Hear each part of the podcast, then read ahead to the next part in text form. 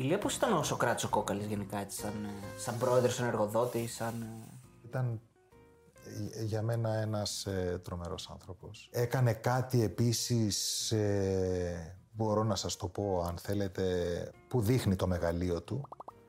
Υπήρχε μια χρονιά, μετά τα πρώτα δύο χρόνια που ήμουνα στον Ολυμπιακό, που έγιναν κάποιες μαζικές ανανεώσεις. Εγώ τότε ήμουνα ο πρώτος που με κάλεσε ο κύριος Λούβαρης για να ανανεώσω. Εγώ γενικότερα ούτε μάνατζερ είχα, ούτε ήμουνα πολύ πολύ στη, Α, δεν είχες στις manager. διαπραγματεύσεις.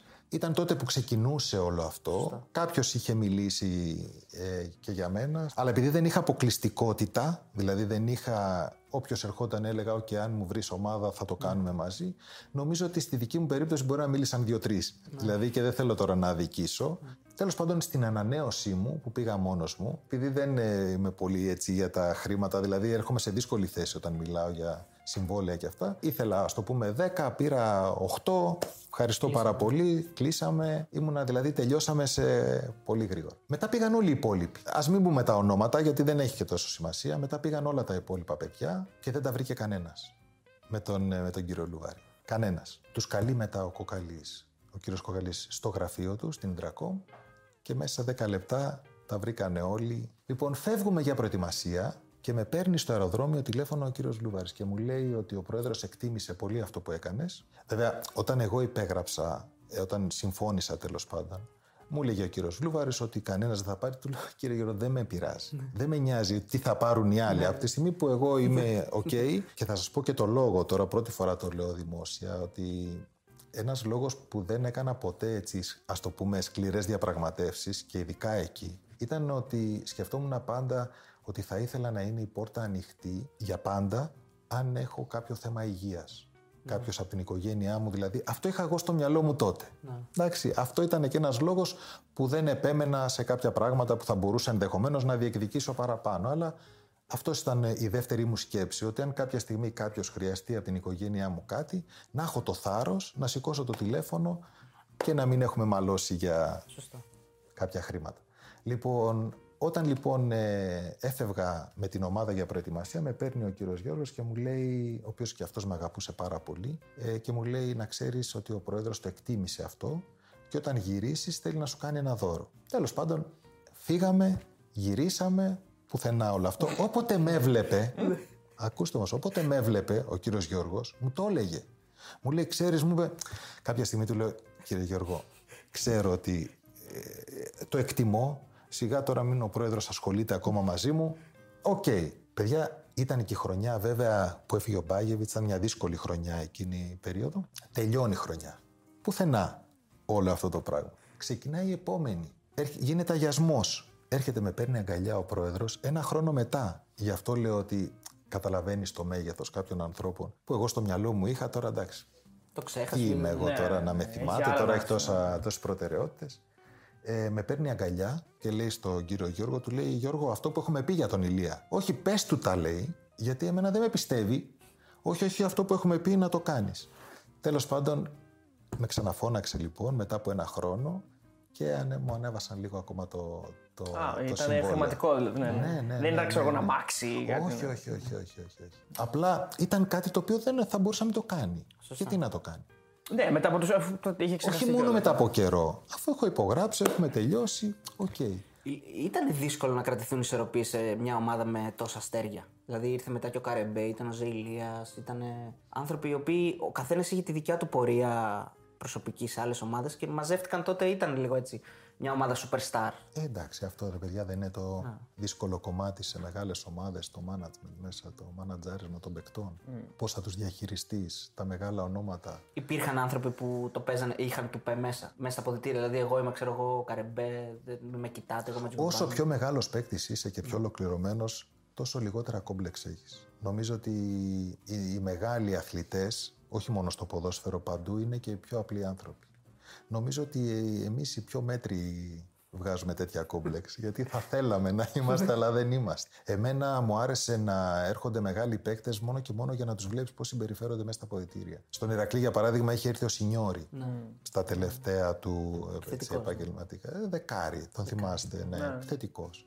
Ε, με τα κιλάκια του, με τέτοια. Αλλά για ένα νέο παίκτη και το έλεγα σε νεαρότερους τότε στον Ηρακλή, είναι ο Ζιντάν τώρα, ή ο, ο συγγνώμη, ο Ζιντάν, ο, ο Καρεμπέ, τεράστια προσωπικότητα, ο Τζιοβάνι, μετά με- δεν τον πρόλαβα εγώ γιατί ήταν η χρονιά που έφυγα μετά που ήρθε και ο Ριβάλντο. Αλλά γενικά αυτοί οι ποδοσφαιριστές, εγώ εντωμεταξύ έκανα ε, επίσης κάτι ανώμαλο, τρομερό δικό μου. Ε, η κολλητή μου στον Ολυμπιακό ήταν οι παίκτες που παίζαμε την ίδια θέση. Δηλαδή ε, δωμάτιο τα, τα περισσότερα χρόνια ήμουνα με τον Πέτρο τον Πασαλή, που παίζαμε την ίδια θέση. Όταν έφυγε έμεινα βέβαια και λίγο με τον ε, Στέλιο τον Βενετίδη, αλλά είχα πολύ καλή σχέση με τον Ζε Ηλίας, με τον Καρεμπέ, με παίκτες που έχεις και έναν ανταγωνισμό, ας το πούμε, για το ποιος θα παίξει. Είχα πάντα ξεκάθαρο μέσα μου ότι αυτός που αποφασίζει είναι άλλος. Δηλαδή δεν. ε, Αλλά καταλαβαίνεις το πόσο μεγάλη ομάδα είναι από την πίεση που σας λέω που νιώθεις από Ο γύρω. Καρεμπέ λίγο πολύ νομίζω, αν δεν κάνω λάθος, ουσιαστικά σε ψιλοέφαγε κιόλας. Δηλαδή ενώ άρχισε να παίζει αυτός και μετά άρχισε να μην παίζει εσύ κάπου. Βέβαια, βέβαια, βέβαια. Και ο Ζελίας και ο Καρεμπέ ήταν δύο προστίκες οι οποίες... Γιατί ο Ολυμπιακός, Κάνατε είναι και μια, λογικό, ο εντάξει. Ολυμπιακός είναι μια πολύ μεγάλη ομάδα που από ένα σημείο και μετά θέλει νέα πρόσωπα. Θέλει μια ανανέωση. Θέλει μια ανανέωση. Θέλει, θέλει πρόσωπα καινούρια, φρέσκα. Ε, δεν, δεν μ' αρέσει αυτό που θα πω αυτή τη στιγμή, αλλά έχουμε και μια ξενομανία. Δηλαδή, τον ξένο τον υπολογίζουμε και λίγο παραπάνω από τον Έλληνα. Δηλαδή, μάλλον θα του δώσουμε λίγο παραπάνω χρόνο στο να τον περιμένουμε από ότι θα περιμένουμε έναν, ε- έναν Έλληνα ποδοσφαιριστή. Είμαστε πιο αυστηροί στον Έλληνα ποδοσφαιριστή. Κακός για μένα. Κακός. Ε, αυτό είναι το κατάλοιπο των παλιών γενών. ε, Ό,τι είναι απ' έξω είναι καλύτερο και ό,τι είναι απ' έξω θα, θα στρώσει. Ναι. Ο Ζε Ηλίας, για παράδειγμα, ήταν ένας, ένας παίκτης πολύ καλός, δεν το συζητώ, ε, το λέει και η καριέρα του αυτό, αλλά δεν έκανε τα τρομερά πράγματα, θέλω να πω στον... Ε, όμως ο κόσμος τον λάτρευε. Τρα- Λάτρευε περισσότερο βέβαια το, το τζαμπουκά του και την, ε, τον τρόπο που έπαιζε. Είναι κατανοητό. Λοιπόν, είμαστε σε ένα παιχνίδι στην, ε, στο Βανιλιακό και μας φωνάζει να μας μιλήσει, ενώ δεν ήμασταν βασικοί τότε, εκείνη την περίοδο, ούτε εγώ ούτε ο Αντρέας ο Νινιάδης, μας φωνάζει να μας μιλήσει ο, ο κότσο, ο Ματζουράκης. Και λέει, κοιτάξτε να παίξετε καλά, γιατί ήταν η περίοδος που είχε έρθει ο Ζεηλίας. Και μας λέει, κοιτάξτε να παίξετε καλά, γιατί σαν τον Ζεηλίας, στην Ιταλία, αυτός του άρεσε κιόλας η Ιταλία, φαινόταν και από τον τίσιμο ο coach, έχει πολλούς τέτοιους. Και θα τη χάσετε τη θέση σας, δηλαδή βάλτε τα δυνατά σας. Και του λέω, coach, έχεις δίκιο, συμφωνώ, και αν αυτό θέλεις να κάνεις, κάντο, δηλαδή δεν, ε, δεν, προς Θεού δεν ε, θέλω να διαφωνήσω μαζί σου, αλλά εμάς στα δύσκολα, δηλαδή να μας έχεις έξω, έχεις δει πώς κάνουμε προπόνηση. Τον επαγγελματισμό μας τον έχεις δει. Αν αφήσεις τον Ζε Ηλίας για, μια, για ένα διάστημα έξω, ποια θα είναι η συμπεριφορά του; Να δούμε και εκεί, γιατί ο επαγγελματισμός και ο άνθρωπος φαίνεται στα δύσκολα. Δηλαδή, αν δεν παίζεις βασικός, αν έχεις χάσει τη θέση σου εντεκάδα και νιώθεις ότι ε, είσαι πάνω από την ομάδα λόγω καριέρας, λόγω ονόματος. Πάνω από την ομάδα δεν είναι κανένας, αλλά πώς νιώθει ένας αθλητής, πώς θα είναι στην προπόνηση. Θα αρχίσει να χτυπάει, θα αντιδράσει, δεν θα κάνει προπόνηση. Εμάς ως επαγγελματίες τους λέω: Μας έχεις κρίνει. Άσε κάποια στιγμή και το Ζέλια, του λέω έξω να δούμε αν είναι. Κοίταξε πάντως τη συμπεριφορά σαν του Ζε Ηλίας ή του Καρεμπέ. Καλά, ο Καρεμπέ βέβαια, γενικά ήταν ήρεμος, απλά ξέφυγε σε ένα μάτσο. σε ένα μάτσο. Αλλά ο Ζε Ηλίας γενικά δεν ήταν ήρεμος, δηλαδή τα ξέφυγε πιο πολλά μάτσα. Τέτοια συμπεριφορά δεν είχε ποτέ κανένα, ούτε εσύ ούτε ο Πασαλής, ας πούμε. Ποτέ τέτοιο πράγμα, ας πούμε, να, ή να χτυπήσει. Μόνο τον ξέρεις τι αντίπαλο. γίνεται πολλές φορές με τους ξένους παίκτες. Ειδικά με τους ξένους. Όχι ότι δεν συμβαίνει και με τους Έλληνες. Καλά, ναι, ναι. Αλλά και οι ξένοι μας καταλαβαίνουν πολύ γρήγορα. Δηλαδή, ξέρουν τι θέλει ο κόσμος. Υπήρχαν παίκτες στον Ολυμπιακό που αφού καταλαβαίναν ότι ο κόσμος θέλει πάθος, θέλει... Εγώ, παιδιά, έχει τύχει να έχω πάει σε έναν σύνδεσμο της θύρας 7 να με βραβεύσουν, να το πούμε, από το Χαϊδάρι, από την περιοχή που μεγάλωσα ουσιαστικά. Δηλαδή ήταν. και μου λέγανε εκεί τα παιδιά, καλά έκανε, κα- λέω μπράβο και τα πολύ καλά χρόνια τότε που λέμε, με, που παραλίγο να πάμε στους τέσσερις, με double, με πρωταθλήματα. Μπράβο ρε Ηλία, όλα καλά, καλά παίζει για αυτά, αλλά όταν κάνεις κανένα φάουλ μην τους δίνεις το χέρι. δηλαδή, έτσι, ε, αυτό είναι λίγο, Μια δηλαδή... φορά η πράσινα, φαντάζομαι. όχι, όχι, γεν- γεν- γενικά να, να είσαι ρε παιδί μου πιο aggressive. Ναι, ναι, ναι. Που εγώ δεν ήμουν βέβαια soft, αλλά δεν έκανα υπερβολές. Δηλαδή, ήθελα οι σχέσεις μου, και αυτό θέλω να το πω, σε όλες μου τις ομάδες, ήθελα οι σχέσεις μου να είναι πεντακάθαρες και αληθινές. Με την έννοια ότι θέλω να με εκτιμήσεις, όχι αν πουλήσω οπαδηλίκι, ναι. ή να ανέβω στα σύρματα. Ήθελα να με εκτιμήσει για αυτό που είμαι. Και θέλω να πω ότι αυτό το έζησα και το ένιωσα και το κέρδισα. Και αυτό φαίνεται ειδικά από μια ομάδα σαν τον Ολυμπιακό, που υπήρχαν και ζόρικα χρόνια, ειδικά τα τελευταία μου χρόνια, το, το, τελευταίο μου χρόνο, που είχα χάσει τη θέση μου, δεν είχα πάει προετοιμασία. Τέλος πάντων, ε, το πώς όμως τελείωσα την καριέρα μου, γενικά στο ποδόσφαιρο, που ο Θεός τα έφερε έτσι σενάριο, εγώ να το είχα γράψει, έτσι δεν θα τέλειωνε. Δηλαδή δεν θα το είχα τόσο καλά σχεδιάσει. Παίκτες με πολύ μεγαλύτερη καριέρα από μένα δεν έχουν τελειώσει τόσο όμορφα. Νομίζω ότι το ποδόσφαιρο μου γύρισε όλα αυτά που έκανα και όλες τις μάτσο Καραϊσκάκης, έτσι με ρακλή. Ναι. ναι, ναι, ναι, ναι, ναι. Αυτό είναι μια τρομερή ιστορία. Αποφασίζω να τελειώσω την καριέρα μου το, το χειμώνα, να παίρνω την απόφαση ότι το καλοκαίρι θα σταματήσω στα 36 μου χρόνια. Τελευταίο παιχνίδι, παιδιά, της χρονιάς, ε, Ολυμπιακός Ηρακλής. Δηλαδή θα τέλειωνα την καριέρα μου μέσα στο Καραϊσκάκι με δύο ομάδες που έπαιζα τα τελευταία 11 χρόνια. Τελευταίο παιχνίδι λοιπόν Ολυμπιακός Ηρακλής 13 Απριλίου και στα γενέθλιά μου. Δηλαδή θα τέλειωνα την καριέρα μου στα γενέθλιά μου. Δηλαδή δεν υπάρχουν αυτά. Εκείνη την περίοδο ε, πεθαίνει ο Αρχιεπίσκοπος ο Χριστόδουλος. Προς το τέλος δηλαδή της χρονιάς και πάει μια εβδομάδα μετά το συγκεκριμένο παιχνίδι. 13 Απριλίου λοιπόν παίζουμε με τον Ηρακλή στο Καφτατζόγλιο ένα μάτς, αν θυμάμαι καλά, με την Καλαμαριά, το οποίο το κερδίσαμε και εγώ εκείνη τελευταία μέρα χαιρετάω τον κόσμο, στα γενέθλιά μου τον κόσμο του Ηρακλή και πάμε στο επόμενο, ο Ολυμπιακός μόνο με νίκη παίρνει πρωτάθλημα, άρα είχε ψηλοφτιάξει και λίγο μια φιέστα. Εμείς, ο Ηρακλής είχε σωθεί και πάμε να παίξουμε σε αυτό το μάτς. Μετά από πέντε χρόνια, ως αντίπαλος πια του Ολυμπιακού, κατεβαίνει ο κύριος Κόκαλης και με τιμά και μου δίνει ε, μια πλακέτα πριν το παιχνίδι. Δεν το έχω ξαναδεί, να πω την αλήθεια, σε έναν ποδοσφαιριστή που έλειπα από εκεί πέντε χρόνια. Δεν είναι δηλαδή που έφυγα ένα χρόνο ή ήταν κάτι φρέσκο. Έλειπα πέντε χρόνια από τον Ολυμπιακό. Και με τιμά πριν το παιχνίδι, τέλος πάντων γύρω στο 80, ε, χάσαμε 3-1 ο, ο Ηρακλής. Στο 3-1 περίπου γίνομαι αλλαγή στο 80. Καταρχήν, επειδή το είχαμε σχεδιάσει, ήμουν και αρχηγός κιόλας τότε, το είχαμε σχεδιάσει να βγω στο 80. Κάποια στιγμή τραυματίστηκαν κάποιοι ποδοσφαιριστές δικοί μας, πέφτανε κάτω και τέτοια και έλεγα: Όχι, ρε γάμο, το ξέρεις, θα, θα χαλάσει, δεν θα έχω τη στιγμή μου. Ουσιαστικά, τέλος πάντων, όλα πήγανε κατευχή. Βγαίνω ή τέλος πάντων γίνεται η αλλαγή και παιδιά είναι ένα γήπεδο όρθιο. Υπάρχει και ένα βιντεάκι έτσι που το οποίο όλοι φωνάζουν το όνομά μου και έχω πάθει σοκ.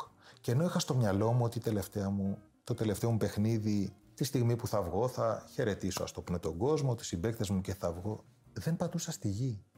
Δεν, δεν ένιωθα, δεν ξέρω πόσους, πόσες στροφές έκανα γύρω από τον εαυτό μου και θυμάμαι χαρακτηριστικά με το που βγαίνω, έρχεται ένας δημοσιογράφος και μου λέει τι έχεις να πεις και λέω μόνο για αυτή τη στιγμή άξιζαν όλες οι θυσίε που έκανα όλα τα χρόνια στην καριέρα μου. Νιώθω τόσο ευλογημένο στο πόσο μου φέρθηκε το ποδόσφαιρο. Σας είπα και πριν, ούτε τεράστιο ταλέντο ήμουνα, ούτε... αλλά όλα αυτά τα χρόνια, λίγες ομάδες, κατέκτησα πράγματα, πολλά και ανθρώπους και χρήματα. Τότε ειδικά τα... γιατί ήμουνα πολλά χρόνια και στον Ολυμπιακό, αλλά γιατί δεν, δεν, δεν φοβάμαι να το πω, ξέρεις, αλλά αυτή η στιγμή είναι που μένει πάνω ήταν από που μένει πάνω Ο Γιώργος Μαυρόπουλος ήταν ο δημοσιογράφος. Το έχω δει το βίντεο ναι, για να το αναφέρουμε κιόλας. Και θα το βάλουμε κιόλας. Ναι, και Ερακλειδέας. Ναι, ναι, ναι βεβαίως. Εντάξει, ε, είναι λίγο τώρα μια ερώτηση που την κάνουμε συχνά πυκνά σε αυτούς οι οποίοι ήταν μέλη εκείνου του Ολυμπιακού. Ξέρεις τι έχει ακουστεί για εκείνα τα χρόνια, η αρχή τέλος πάντων των όλων της παντοκρατορίας του Ολυμπιακού κτλ. Εσύ τι αισθανόσουν από όλα αυτά που έχουν ακουστεί, Υπήρχε κάτι στο περιβάλλον το οποίο σε έκανε να αισθανθείς προστατευμένος μέσα στο γήπεδο. Ευνοημένος. Ευνο... Ε, να το πούμε αλλιώς. Αν ναι. πίστευες ότι ευνοούσαν τότε σαν, σαν Ολυμπιακός. Παιδιά, θα σας πω κάτι χωρίς ε, φόβο και πάθος. Ξέρετε, και οι, προ... και οι διαιτητές καταλαβαίνουν την ψυχολογία του παιχνιδιού, δηλαδή βλέπουν ποιος είναι ο δυνατός και ποιος είναι ο αδύναμος. Αλλά γενικά οι μεγάλες ομάδες έχουν στις δύσκολε τους στιγμές μέσα σε ένα παιχνίδι θα πάρουν τα σφυρίγματά τους. Τώρα μην κοροϊδευόμαστε. Υπήρχαν όμως χρόνια στον Ολυμπιακό και αυτό είναι τα περισσότερα χρόνια τα οποία η ομάδα ήταν τόσο καλή που δεν χρειαζόταν τίποτα απολύτως. Ένιωσα σε περίοδους η ομάδα που είχε, έκανε κοιλιά ή δεν ήταν καλή, ένιωσα ότι υπήρχε δεν δε θα πω σπρώξιμο ακριβώς, αλλά ε, ένα σεβασμός παραπάνω. Δηλαδή, μία, ε, το είπα πολύ ευγενικά, ναι. εντάξει, αλλά ε, εγώ δεν το ένιωθα, δεν το ήθελα αυτό το πράγμα να συμβαίνει. Και το είχα πει κάποια στιγμή και σε, και σε κάποιον συμπέκτη μου, γιατί δεν θέλω ρε παιδί μου, γιατί πραγματικά δεν το χρειάζεται μια μεγάλη ομάδα. Δεν χρειάζεται. Ακόμα και να χάσει ένα παιχνίδι είναι τόσο μεγάλη διαφορά. Θα πάρει όλα τα υπόλοιπα. Δηλαδή, έχει τόσο, είναι τόσο, ήμασταν τόσο καλή ομάδα που δεν χρειαζόταν. Πολλές φορές και οι διαιτητές, επειδή είναι άνθρωποι, ξέρεις, νιώθουν ρε παιδί μου ότι αν βοηθήσω θα προστατεύονται περισσότερο αυτοί παρά η ομάδα. Δεν το χρειάζονται αυτό η ομάδα. Ο Δημήτρης Ελευθερόπουλος μας είχε πει στη συνέντευξή μας ότι όταν ήμουν στον Ολυμπιακό δεν το καταλάβαινα. Και όταν πήγα σε μια άλλη ομάδα άρχισα να γκρινιάζω πιο πολύ από ό,τι θα έπρεπε. Δηλαδή, τι θέλει να πει, ότι και στη μια πλευρά δεν το καταλαβαίνεις τελείως, αλλά και στην άλλη πλευρά σου φαίνεται πιο πολύ από ό,τι είναι. Ε, καλά, σίγουρα. Και εσύ το είσαι σκέψη πιο Σίγουρα, γιατί νιώθεις την αδικία. Μετά νιώθεις ότι. Μεγαλώνει και λίγο στο μυαλό σου όμως ότι μπορεί να αισθάνεσαι την αδικία λίγο πιο πολύ από ό,τι πραγματικά υπάρχει. Σίγουρα μεγαλώνει. Σίγουρα μεγαλώνει. Εγώ θα σας πω χαρακτηριστικά δύο τελευταία παιχνίδια του Όφη. Ο Όφη τα δύο τελευταία παιχνίδια πριν από τη συνέντευξή μας έπαιξε στη Λαμία και κέρδισε 4-1 η Λαμία προφανώς μπορεί να έχει παράπονα και έπαιξε και μέσα εδώ, στο γήπεδό μας, στο Γεντίκουλέ και χάσαμε 0-3 από τον Άρη. Και έχουμε κάποια παράπονα. Κανένας δεν έχει παράπονα φιλαθλός του Όφη για το 4-1 με τη διαιτησία εκεί. Έχει να κάνει με το αποτέλεσμα λοιπόν. Εγώ ξαναλέω και δεν θα διαφωνήσω και με αυτό που είπε και ο Δημήτρης. Είναι λογικό όταν είσαι σε μια μεγάλη ομάδα κάποια πράγματα να τα νιώθεις αυτονόητα ή να μην τα προσέχεις, και όταν πας σε μια μικρότερη ομάδα που για να πάρεις ένα αποτέλεσμα θέλεις τη λεπτομέρεια, ναι. να, να σε ενοχλούν. Το θέμα είναι πόσο αξία δίνεις σε όλο αυτό και πώς, πόσο κρατάει πραγματικά αυτό, παιδιά. Θέλω να, το, να, να, να, να ακουστεί. Πόσο κρατάει αυτός αυτή η στεναχώρια και αυτός ο θυμός. Γιατί υπάρχουν ομάδες που γίνεται κάτι αυτή την Κυριακή και το κρατάνε μέχρι και την επόμενη, χάνουν και το επόμενο, γιατί έχουν ασχοληθεί όλη την εβδομάδα με το τι έγινε στο προηγούμενο μάτς. Τελείωσε αυτό το μάτς. Τελείωσε αυτό το μάτς. Υπάρχει μια τρομερή ατάκα που την έλεγε από τότε, από τότε που έπαιζα εδώ στον Όφη, εκτός λοιπόν από τον κύριο Γκέραρτ, που είπαμε ότι εδώ ήταν ε, η προσωπικότητα, υπήρχαν όμως δίπλα του, εκτός από τον Θεόδωρο Μαρτινογιάννη, που δεν τον είχαμε δει σχεδόν ποτέ, εγώ μόνο μια φορά τον είδα. Δεν ήταν δηλαδή τόσο ενεργός κοντά στην ομάδα. Υπήρχαν εδώ κάποιοι συνεργάτες του, οι οποίοι ήταν η διοίκηση. Ο κύριος Παπαμαθεάκης, ο πρόεδρος, ο κύριος Καζανάκης και ο κύριος Μυροκεφαλιτάκης, ο Παντελής. Ο κύριος Παντελής έλεγε κάτι τρομερό λοιπόν για τους διαιτητές. Αγόρι μου, χέρι που δεν μπορείς να το κόψεις, το φιλείς. Δεν χρειάζεται να ασχολούμαστε παραπάνω είναι ένα κομμάτι του ποδοσφαίρου, όπως είναι και οι δημοσιογράφοι, είναι και οι διαιτητές, είναι, είναι ένα κομμάτι. Σεβασμός, ενίσχυσε την ομάδα σου, προσπάθησε να βοηθήσει την ομάδα σου, νομοτελειακά κάποιοι θα βοηθηθούν κάποια στιγμή, κάποιες άλλες φορές βοηθήσε και, ε, σε, σε βοηθήσει και εσύ. Είναι, ναι. Μοιραίο. Δεν, αυτό είναι, το πολύ. Το, αυτή είναι, αυτό είναι το μοντέλο και στα Δέλτα Σίγμα του Super League, φαντάζομαι, ότι σεβασμός. Και... το τρομερό με, την, ε, με, τις, ε, με τα ΔΣ είναι ότι ενώ όλοι επιθυμούμε ε, να γίνει επαγγελματική διαιτησία, δεν θέλουμε τον Έλληνα διαιτή. Αυτό δεν ξέρω πώς μπορεί να γίνει. Δηλαδή, τι καινοτομία είναι αυτή να κάνουμε επαγγελματική διαιτησία, αλλά με ξένους; Δηλαδή, με τους Έλληνες δεν θα την κάνουμε την επαγγελματική διαιτησία. Εκεί υπάρχει κάτι το οποίο, ξέρεις, πολλές φορές νιώθω κάπως, γιατί Εν τω μεταξύ, ξαναλέω, καλύτερη αξιολόγηση, καλύτερη εκπαίδευση, περισσότερη πίεση, ενώ στη, στη γνώση και στη να είναι πιο σωστή και αφήστε τους ανθρώπους να κάνουν τα λάθη τους, θα κάνουν και άλλα. Δύο ερωτήσεις. Επιδείξεις ποτέ να πας στο εξωτερικό ή, ή είχες μια πρόταση κάποτε να παίξεις; Δεν συνηθίζονταν τότε. Δηλαδή και εγώ ήμουνα και πολύ καλά στον Ολυμπιακό και κάποια στιγμή επειδή ενδεχομένως δεν είχα και μάνατζερ, όπως είπα και πριν, με την έννοια να, να το ψάξει στο εξωτερικό, κάποια στιγμή σε ένα παιχνίδι με τη Λίβερπουλ, όταν είχαμε πάει εκεί να παίξουμε, στο Άνφιλ, ε, ήρθε στο ξενοδοχείο, είχαν έρθει στο ξενοδοχείο κάποια παιδιά και μου είχαν πει, μου είχαν μεταφέρει ότι εκεί το θεωρούσαν δεδομένο ότι θα πάω. Στη Λίβερπουλ. Ναι, αυτό σε μένα προσωπικά δεν είχε φτάσει ποτέ. Το άκουσα εκεί. Ωραία ιστορία. Έμαθα μετά, γιατί το ψάξα λίγο, έμαθα, αν δεν κάνω λάθος, γιατί έχουν περάσει και πολλά τα χρόνια, ε, είχε έρθει προπονητής, ένας πρώην παίκτης της Λίβερπουλ, στον Πανιόνιο, ο Βίλαν, κάπως έτσι νομίζω λεγόταν, αν δεν κάνω λάθος, να με συγχωρέσει ο άνθρωπος, ο οποίος είχε πει πολύ καλά λόγια για μένα τότε στη Λίβερπουλ και υπήρχε αυτό. Εμένα όμως ποτέ, δεν ξέρω αν είχε φτάσει στον Ολυμπιακό και δεν μου μεταφέρθηκε ποτέ, αλλά αυτό μου το είπαν παιδιά που ζούσαν εκεί, στο Λίβερπουλ και είχαν έρθει από το ξενοδοχείο να μας δουν όταν είχαμε πάει στο ξενοδοχείο στη, για, το, για τον αγώνα αυτό. Ότι εκεί το θεωρούσαν δεδομένο ότι- σίγουρο ότι θα πάω εκεί. Κάπου είχα διαβάσει ότι νόμιζες ότι θα πας στον Παναθηναϊκό από τον Όφη. Αυτό συνηθιζόταν τότε, γιατί λόγω της οικογένειας ε, Βαρδινογιάννη υπήρχε αυτή η διαδρομή, είτε από τον Παναθηναϊκό εδώ, είτε από εδώ εκεί. Εγώ, με βάση το αποτέλεσμα της καριέρας μου, τώρα μπορώ να πω ότι ήμουν τυχερός που δεν έγινε, γιατί εξελίχθηκε τελείως διαφορετικά η καριέρα μου. Δεν θα έχεις πάρει πρωταθλήματα μάλλον. Με βοήθησε πάρα πολύ τότε στο να μην γίνει αυτό. Ξαναλέω, ναι, οκ. Μπορεί και να έχει πάρει. Μπορεί να αλλάζει τις ισορροπίες η παρουσία σου. Ποτέ δεν ξέρεις. Μα να σου πω κάτι, αυτό μπορούμε να. Ε, Έχεις πολύ δίκιο. Νομίζω ότι είπες το πιο σωστό βέβαια. σήμερα στη συνέντευξη. γιατί, γιατί, γιατί με το που έφυγα από τον Ολυμπιακό, ο Ολυμπιακός το χάσε. Ναι, σωστά. Τότε με τον Παναθηναϊκό, με ο τέσσερα. Λιζαντέμπε, με. Double. Ναι. Άρα έπαιξε το ρόλο του το ότι έφυγα. Το είδες, εσύ βλέπεις Ε, Λέω μπροστά. ε. πολύ μπροστά. πες μας Βλέπεις εσύ. πολύ πίσω, μάλλον. πολύ πίσω. Πες μας σε καμιά ιστορία με την εθνική, πώς βίωσες ε, τις, τις συμμετοχές σου, αν θυμάσαι κάτι έτσι δυνατό. Ήταν μια περίοδος που δεν είχε κάποιες μεγάλες επιτυχίες όσο, Ναι, δεν είχε. όσο ήσουν εσύ. Δεν είχε, όχι. Και η δεν επόμενη γενιά ήταν αυτή που έφερε τη μεγάλη επιτυχία. Ε, αυτό ήταν, είναι ένα, κάτι το οποίο με, Σε στεναχωρεί με λίγο, έχει ε. στεγματίσει. Ναι, δηλαδή, ε, οριακά δεν πρόλαβα κι εγώ τη μεγάλη επιτυχία που έκανε, αλλά δεν ήμουνα σε αυτή τη φουρνιά. Δηλαδή, εγώ τελείωσα πριν ε, έρθει προπονητής ο κύριος Ρεχάγκελ. Δεν έχω όμως να θυμηθώ άσχημα πράγματα. Γενικά, αν και υπήρχαν κόντρες μεταξύ των μεγάλων ομάδων όταν βρισκόμασταν, αλλά ήταν. Μάλλον αυτά φαίνονταν περισσότερα προς τα έξω, ενώ μέσα δεν υπήρχαν τόσο μεγάλες εντάσεις. Δεν είχαμε όμως την ομάδα, την τόσο δεμένη ομάδα για να πάρει.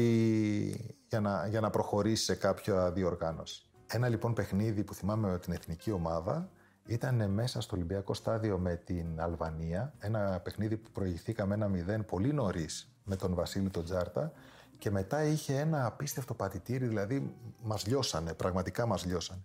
Και το θυμάμαι χαρακτηριστικά αυτό το παιχνίδι γιατί εγώ εκτιμούσα γενικά και άλλους παίκτες οι οποίοι παίζανε την ίδια θέση μαζί μου και κυκλοφορούσε τότε για τον ε, Άκη το Ζήκο ότι γιατί δεν τον καλεί στην εθνική ομάδα. Και ήταν η μόνη φορά που παίξαμε δίδυμο. Αλλά δεν λειτουργήσε καθόλου. δεν λέω ότι φταίγαμε εμείς οι δύο, αλλά ε, θεωρούσα ρε παιδί μου ότι α, με, με τον Άκη δίπλα μου, επειδή χαρακτηριστικά είχαμε όχι τα ίδια, αλλά ε, ταιριάζαμε σαν παίκτες και τον εκτιμούσα και τον εκτιμώ ακόμα σαν, και σαν παίκτη, αλλά και σαν άνθρωπο. Τον εκτιμώ. Δεν λειτουργήσε καθόλου. Το θυμάμαι αυτό το παιχνίδι, μου είχε κάνει εντύπωση το πόσο μας πίεσε αυτή η ομάδα. Θυμάμαι επίσης στη Βοσνία Ερζεγοβίνη είχαμε πάει για ένα παιχνίδι αμέσως μετά τον πόλεμο, θυμάμαι το ξενοδοχείο που μέναμε να είναι κάτω η μοκέτα γδαρμένη από σφαίρες. Ε, πηγαίνοντας στο γήπεδο να βλέπεις στ- στους λόφους αριστερά και δεξιά να βλέπεις ε, τάφους. Ε, ήταν το πρώτο παιχνίδι που έπαιξαν ξανά εκεί. Σαλιχάμιζιτς τότε έπαιζε στη- σε αυτή την ομάδα. Τους κερδίσαμε κι αυτούς εκεί. Είχαμε κάνει ωραίες μεγάλες νίκες και αν θυμάμαι καλά είχε βάλει τον γκολ εκεί ο Κώστας ο Φραντζέσκος με ένα, με ένα φάουλ. Αλλά δεν είχαμε το, τη διάκριση. Δεν είχαμε τη διάκριση. Φαίνεσαι ένας, άρα- ένας άνθρωπος ε, πολύ ήρεμος που αποφεύγει τις εντάσεις γενικά. Ε, υπήρξε ποτέ μια ανθρώπινη σχέση η οποία να χάλασε λόγω του ποδοσφαίρου, δηλαδή λόγω του Ολυμπιακού, Παναθηναϊκού, πού θα πάω, πώς θα παίξω, μάλλον όμως στο γήπεδο. Υπήρξε κάτι τέτοιο ποτέ; Υπάρχει μια σχέση που έχει χαλάσει και αναλαμβάνω εγώ την ευθύνη γι' αυτό. Δεν ξέρω τώρα αν πρέπει να υποθεί, αλλά ας υποθεί. Μετά από τόσα χρόνια Καλό είναι, γιατί μπορεί να φτιάξει. μπορεί να φτιάξει. Μία σχέση με τον Δημήτρη τον Μαυρογεννίδη.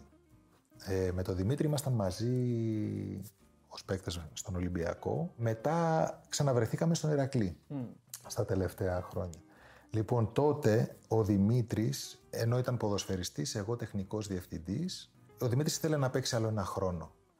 Εγώ θα ήθελα, και αυτή ήταν η πρότασή μου, θα ήθελα να είναι μέσα στα ποδητήρια. Είναι καθαρά βλακία όλο αυτό που συνέβη, δηλαδή το πώς χάλασε και έχει παρε- έχουμε παρεξηγηθεί. Ε, βέβαια, όταν βρισκόμαστε πλέον μιλάμε, αλλά δεν έχουμε την, το ίδιο δέσιμο όπως είχαμε πριν. Εντάξει, γι' αυτό και το λέω και δημόσια το- και το λέω, το, το, ανα- το αναγνωρίζω ότι εγώ φταίω, άσχετα αν είναι μια βλακεία όλο αυτό που συνέβη. Δεν είναι Θα σημαντικό. το, είναι. ναι, σημαντικό είναι για τον ίδιο, ε, γιατί είναι μια απόφαση την οποία, ενώ εγώ ήθελα να είναι στον Όφη, τότε και ο- Ηρακλή. στον Ηρακλή, συγγνώμη, ναι, στον Ηρακλή, εγώ θα ήθελα να συνεχίσει άλλο ένα χρόνο, γιατί ήταν ένα πολύ θετικό στοιχείο και έμπειρος παίκτης και για μέσα στα ποδητήρια, ε, για ισορροπίες, για οτιδήποτε. Ο προπονητής και ο πρόεδρος θέλαν να μείνει, αν ήθελε και αυτός, σε άλλο πόστο. Διοικητικό δηλαδή. Διοικητικό. Εγώ ήξερα όμως ότι ο Δημητρής θέλει να παίξει άλλο ένα χρόνο ποδόσφαιρο. Είναι δύσκολο να αποφασίσεις να σταματήσεις και αυτό το σέβομαι. Αυτό λοιπόν το ότι δεν ήταν δική μου απόφαση, αλλά ήταν η διοίκ- η- της διοίκησης, ήταν πάνω από μένα αυτή η απόφαση, δεν του το είπα ποτέ. Και φάνηκε ότι εγώ έχω πάρει αυτή την απόφαση να μην συνεχίσει εκεί άλλο ένα χρόνο. Και αν θυμάμαι καλά, είχε πάει στον Ακράτητο, νομίζω το άλλη μια χρονιά. Τέλος πάντων, αυτό ε, ένιωσε ο Δημήτρης ότι εγώ δεν τον ήθελα. Το χρεώθηκε εσύ Το και έγινε χρεώθηκα παρεξήγηση. και, και, ναι, γι' αυτό το αναλαμβάνω κιόλας. Γιατί ε, ήθελα σε εισαγωγικά να μην δώσω ότι ρε φίλε δεν σε θέλουν ε, ο προπονητής, ο πρόεδρος δεν σε θέλουν σε άλλο πόστο και του το είχα πει αν θες να...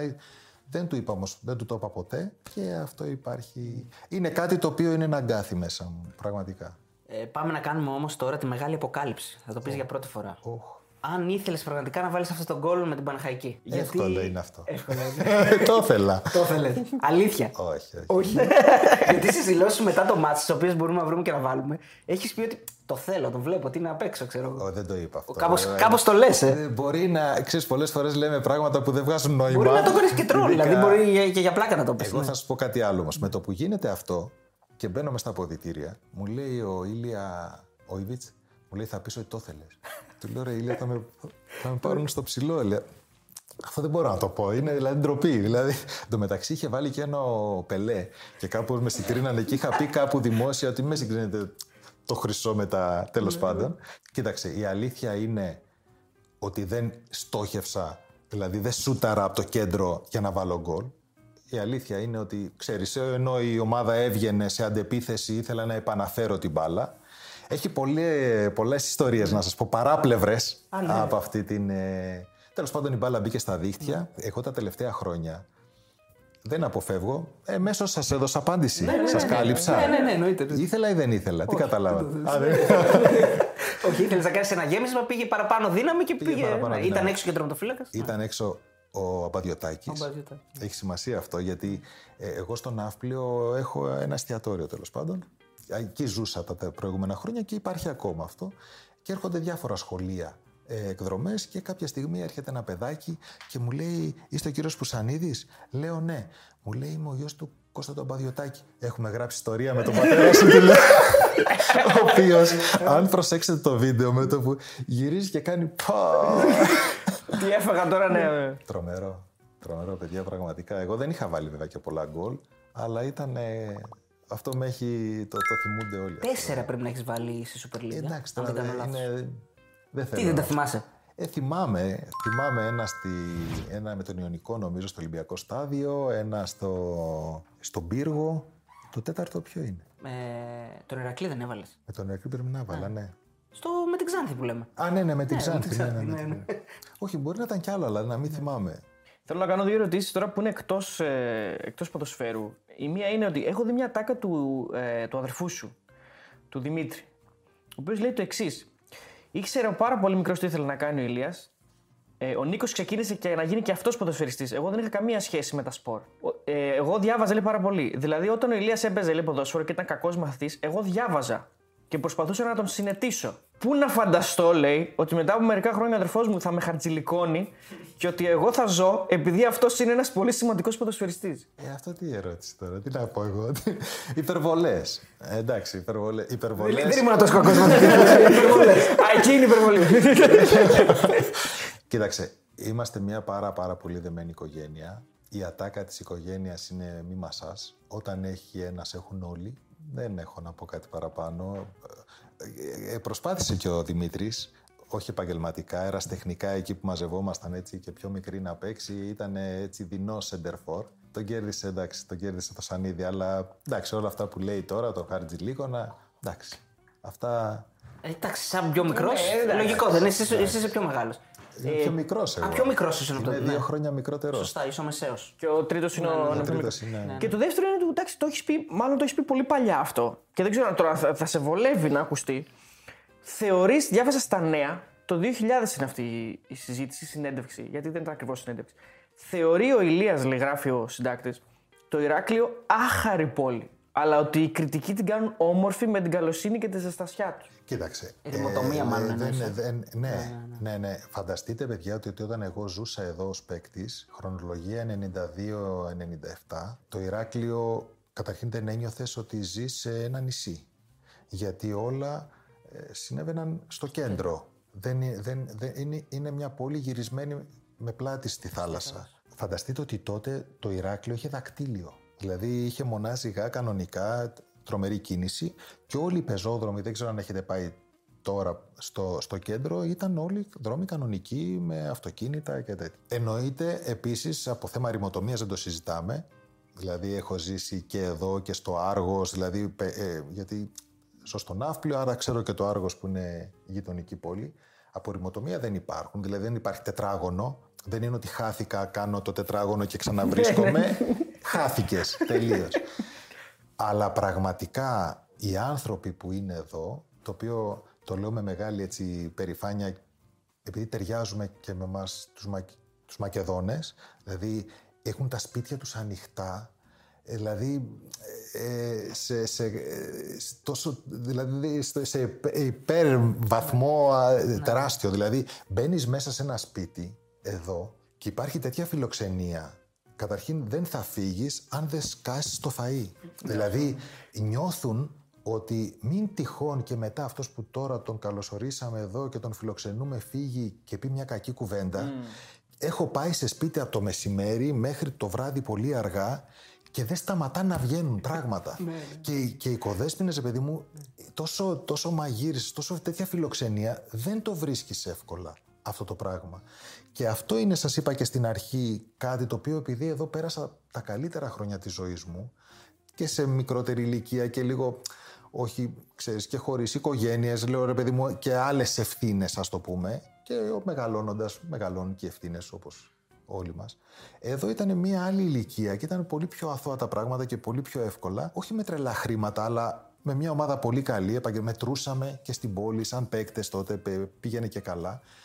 Και δεν ήθελα να το ξαναζήσω για να μην χάσω και να μην αλλάξει η γνώμη που έχει ο κόσμος για μένα και εγώ για τον κόσμο. Δηλαδή να μην χαλάσω αυτό το δέσιμο που είχα με την Κρήτη. Ναι, δεν πήρες κριτικά όμως. Δεν πήρα, ναι, δεν πήρα. δεν πήρα. Δεν έγινες Αυτό- εδώ γαμπρός. Αυτό επίσης είναι το πώς ε, τη γλίτωσα από εδώ. Εντάξει.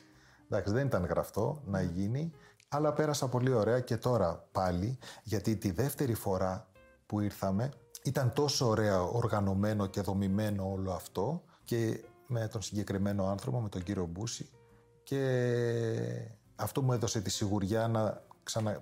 Δεν είναι ότι με παρακάλεσαν και έκανα το δύσκολο, αλλά ε, όλο αυτό που οργανώθηκε, σας είπα και πριν, έγινε τόσο μαγικά και τόσο όμως και σωστά, που άξιζε τον κόπο να είναι, είναι, είναι ό,τι πιο ποδοσφαιρικό υπάρχει. Οδηγά σαν κριτικός ή σαν ε, Μακεδόνας; Όχι, όχι, όχι. Είμαι ήρεμος. Είμαι... Ωραία, εδώ δεν υπάρχει, εδώ δεν υπάρχει αυτό το πράγμα. Πραγματικά έχει τύχει, παιδιά, να πηγαίνω σε μονόδρομο, να έρχεται από απέναντι άλλος, να κατεβάζω το παράθυρο, που όπως είπες και εσύ, δεν, δεν είμαι τόσο έντονος γενικότερα, και να πάω, να... πού πας, ηρέμης, θα περάσεις, θα περάσω, μου λέει, θα περάσω. Δηλαδή, και παπ, τελειώνουν όλα. Τελειώνουν όλα. Καλή καρδιά. Λοιπόν, μας χρωστάς την ιστορία με τη διαφορά των ηθοποιών με τους ποδοσφαιριστές. Ναι. Λοιπόν, στα πολύ καλά χρόνια της καριέρας μου ε, στον Ολυμπιακό, τη χρονιά με τον Double και τη χρονιά τότε με, το, με τους 8, άρα μια πολύ πετυχημένη χρονιά.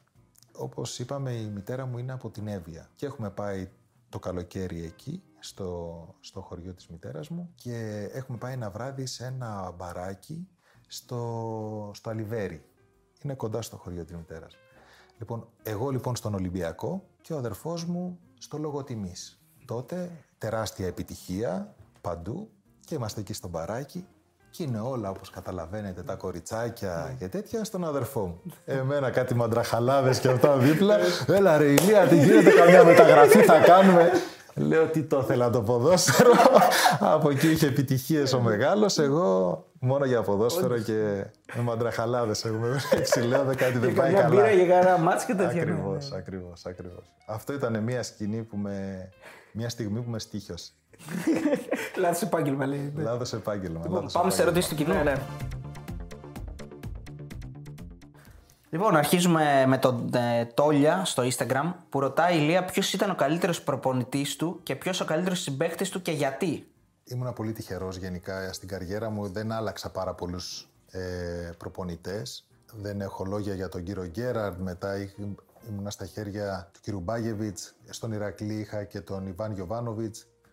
Αυτοί οι τρεις ουσιαστικά ήταν οι καλύτεροι προπονητές που είχα στην καριέρα μου. Τώρα όσο αναφορά ποδοσφαιριστής, θα ήθελα να αναφέρω σε κάθε ομάδα ε, και κάποιον. Ε, εδώ στην Κρήτη ήθελα να αναφέρω μόνο το δέσιμο που είχαμε με όλα τα παιδιά και όταν χρειάστηκε και ερωτήθηκαν ποδοσφαιριστές πιο έμπειροι από μένα και μεγαλύτεροι σε ηλικία από τον Ευγένιο Γκέραρτ γιατί το έκανε και αυτό, ρωτούσε για να πάρει τη γνώμη από έμπειρους ποδοσφαιριστές όπως ήταν εδώ ο Μανώρης ο Πατεμιτζής, ο Γιάννης ο Σαμαράς. Ρωτούσε τους ποδοσ... και τον Στέφανο το Βάβουλα, τους είχε ρωτήσει λοιπόν πριν από ένα παιχνίδι και εννοείται ότι του είπανε καλά λόγια και ότι βάλει τον Ηλία ε, και γι' αυτό λέω πάντα ότι το πρώτο πράγμα που πρέπει να κάνει ένας ποδοσφαιριστής είναι να κερδίζει τους συμπαίκτες του. Εννοείται ότι στο, στον Ολυμπιακό πέρασα, έτσι, συνεργάστηκα με πολύ καλούς ποδοσφαιριστές. Ένας ποδοσφαιριστής υψηλού επίπεδου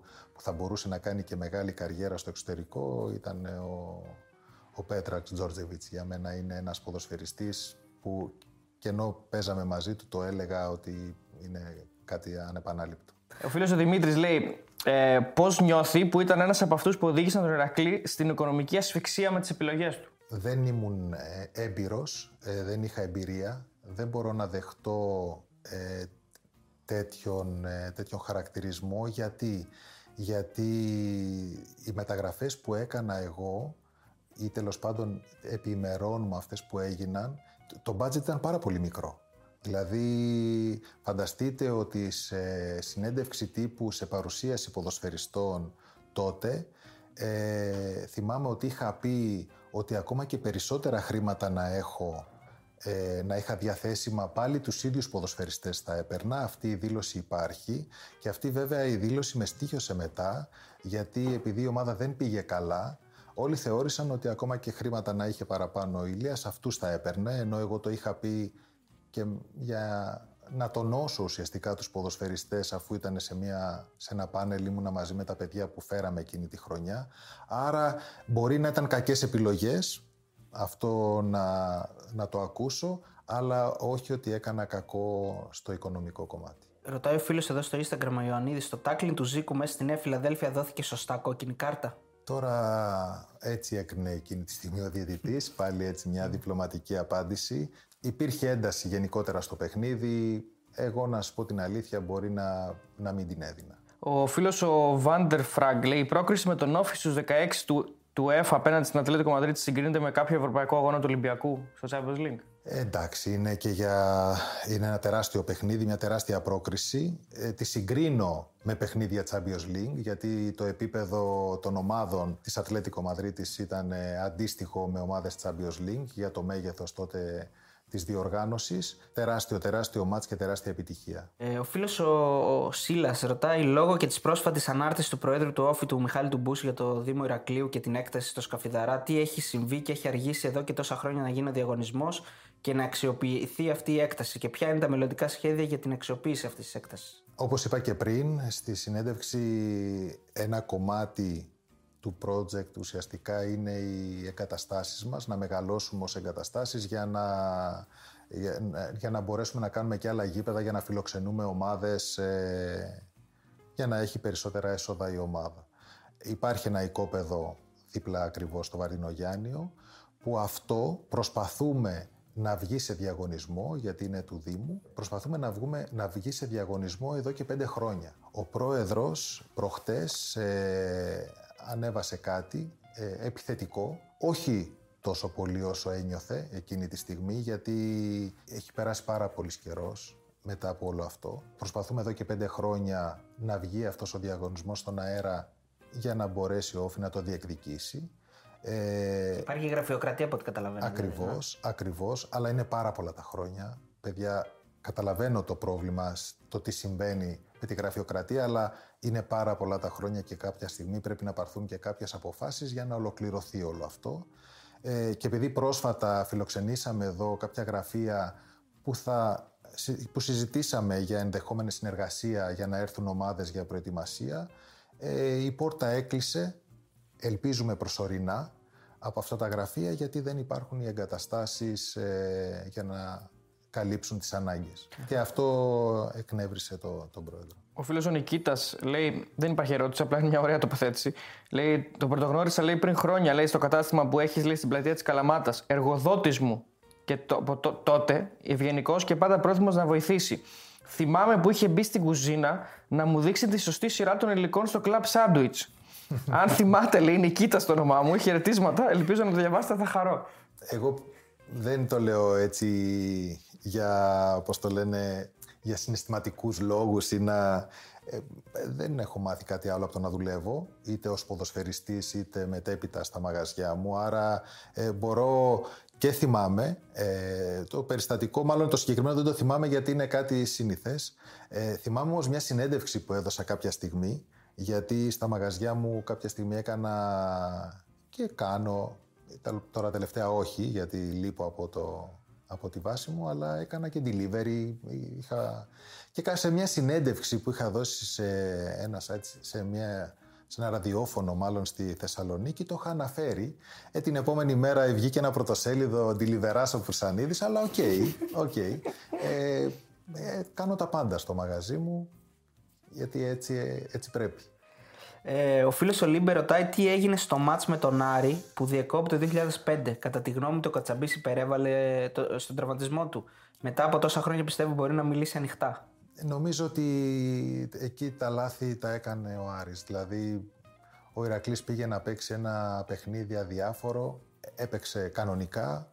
Νομίζω ότι ειδικά τη στιγμή που γίνεται αυτό το περιστατικό, ε, φαίνεται υπάρχει, έχουν μειώσει, έχει μειώσει ο Άρης και φαίνεται κιόλας ότι παιδί μου έχει το πάνω χέρι. Δηλαδή είχε το χρόνο να το γυρίσει. Και ξαφνικά γίνεται αυτό. Νομίζω τώρα, είναι, πρώτο, το λάθος, είναι πρώτο ημίχρονο ακόμα. Το λάθος ποιος το έκανε εκεί τώρα; Ποιος το έκανε; Ο Κατσιαμπής, δεν νομίζω. Υπάρχει μια ερώτηση, Ηλία. Τι πιστεύετε ότι φταίει για τη μέτρια πορεία του Όφη τη φετινή σεζόν; Ε, και υπάρχει και μια άλλη, θα τις ενώσουμε αυτές, για το μέλλον του Όφη. Λίγο να μας πεις έτσι. Καταρχήν, επειδή έχουν ακουστεί πάρα πολλά πράγματα σε όλα αυτά τα τέσσερα χρόνια σχετικά και με όλο αυτό το project και όλο αυτό τι απέτυχε ειδικά μετά την αποχώρηση του Γιώργου και του Γιάννη. Εγώ αυτό που νιώθω αυτή τη στιγμή είναι ότι αυτό όλο που ξεκινήσαμε πριν περίπου πέντε χρόνια έχει πετύχει και είναι πετυχημένο για ένα και μόνο λόγο. Το ότι ήρθε αυτός ο άνθρωπος και επένδυσε στον Όφη. Στην πορεία των χρόνων θα γίνουν αλλαγές όπως έγιναν και, ο, ο, και οποιοδήποτε από εμάς μπορεί να αποχωρήσει. Σημασία έχει αυτός ο άνθρωπος να μην αποχωρήσει και να συνεχίσει ε, αυτό που έχει ξεκινήσει εδώ και τέσσερα χρόνια. Άρα το μόνο που εγώ νιώθω, επειδή ήμουν εδώ από την πρώτη μέρα, είναι η ικανοποίηση ότι αυτό το καλό το έχουμε κάνει. Από εκεί και πέρα μπορεί να γίνουν αλλαγές, λάθη και καλά και κακά. Όλα είναι μέσα στην, ε, ε, στην πορεία αυτή, γιατί δεν είναι μια, ε, είναι μια μακροχρόνια πορεία. Από εκεί και πέρα τώρα, το τι πήγε λάθος φέτος στην στο, αγωνιστικό, στο ναι. αγωνιστικό, είπαμε και πριν ότι πολλά μπορεί να τα κάνει σωστά και να μην έχει το αποτέλεσμα. Η φετινή χρονιά ε, υπήρχαν κάποιες καθυστερήσεις στην αρχή με το, με το ρόστερ μας. αργήσαμε κάποια πράγματα να γίνουν όταν έπρεπε, δεν πάρθηκαν γρήγορα οι αποφάσεις. Νομίζω ότι όμως αυτό που συμβαίνει στον όφη είναι κάτι παραπάνω. Εννοείται ότι μεταφράζεται μέσα στον ε, αγωνιστικό χώρο και αυτό που θέλουν όλοι είναι μια σταθερότητα εκεί. Δεν ζητάνε τρέλες, ο κόσμος δεν ζητάει τρέλες, δεν ζητάει τίτλους. Ε, ζητάει όμως μια αξιόμαχη ομάδα που να παίζει κυριαρχικό ποδόσφαιρο και να αποδίδει μέσα στο, στο γήπεδο. Ε, και αυτό δεν το έβλεπε και γι' αυτό υπήρχαν οι αντιδράσεις. Νομίζω όμως ότι είμαστε σε καλό δρόμο. Βήμα-βήμα θα βελτιώνεται η ομάδα. Ο φίλος ο Χαράλαμπος ε, ρωτάει ποιος είναι το καλύτερο αμυντικό χαφ στο πρωτάθλημα, μιας και ήταν η θέση σου; Μ' αρέσει ο Πέρεθ του Παναθηναϊκού και ο Εμβιλά, OK, okay, είναι καλός ποδοσφαιριστής, αλλά ο Πέρεθ νομίζω μου ταιριάζει και λίγο ως ποδοσφαιριστής. Εντάξει, και εμείς έχουμε πολύ καλά αμυντικά χαφ και ο Μεγιάδο και ο Ντιουσέ και ο, και ο Περέα νομίζω ότι είναι ε, ποδοσφαιριστές υψηλού επίπεδου.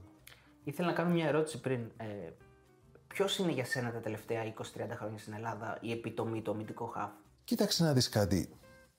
Δεν, δεν είχα ποτέ ρε παιδί μου τέτοια, τέτοιες ταμπέλες, δηλαδή να σκεφτώ, δηλαδή ακόμα και το Τζόλε που τον αναγνωρίζω εννοείται σαν ποδοσφαιριστή, δεν, δεν έχει όλο το πακέτο για μένα. Τώρα μεγάλο αμυντικό χαφ στην Ελλάδα, ποιος δεν μπορώ να θυμηθώ έτσι τώρα κάποιον, αλλά εντάξει εκτιμώ και Ποιος και στον Παναθηναϊκό ο Βραζιλιάνος, ο Ζιλμπέρτο Σίλβα που είχε έρθει. Mm. Ξέρεις, είναι και τι αμυντικό χάφ. Αμυντικό χάφ, τα χαρακτηριστικά τα δικά μου του Μεγιάδο ή τα χαρακτηριστικά, ξέρω εγώ, box to box. Τα δικά σου. Εγώ. Ποιος άλλος, ρε φίλε; Πες κανένα αμυντικό χάφ. Ναι. Και κάτι τελευταίο, λέει, ποιος θα πάρει το πρωτάθλημα; Ποιος θα πάρει το πρωτάθλημα, όποιος αντέξει την πίεση. Γιατί δεν είναι εύκολο να είσαι πρώτος. Νομίζω ότι ο Ολυμπιακός ε, είναι η πιο έμπειρη ομάδα στο να αντέχει, αλλά δεν ξέρω αν έχει, αν έχει τις πιθανότητες. Έχει ακόμα, αλλά δεν ξέρω αν καταφέρει να φτάσει. Αλλά όταν είσαι πρώτος, έχεις να διαχειριστείς και άλλα πράγματα. Έχεις να διαχειριστείς την πρωτιά και αυτό είναι μεγάλη πίεση. Πρέπει να το αντέξεις. Είναι, είναι δύσκολη η καθημερινότητα για να μείνεις ψηλά. Είναι ωραίο να φτάσεις, αλλά πώς θα μείνεις εκεί.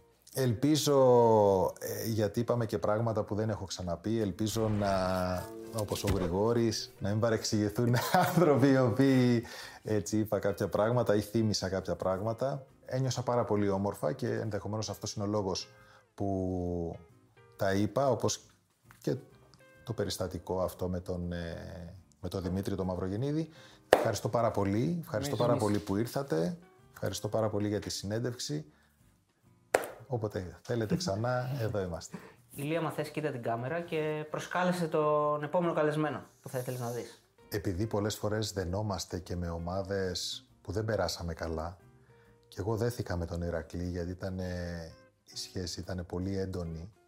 Δένεσαι με ομάδες που καταξιώνεσαι, που παίζεις για καταξίωση, αλλά δένεσαι περισσότερο με ομάδες που είναι προς επιβίωση. Στην ομάδα λοιπόν του Ηρακλή ε, συνεργάστηκα με τον Ιβάν Γιωβάνοβιτς. Θα ήθελα να τον προσκαλέσω και να θυμηθεί το παιχνίδι το τελευταίο με, τον, με την Ξάνθη. Στα πηγάδια, στο γήπεδο της Ξάνθης, εκείνες τις έντονες στιγμές που ζήσαμε.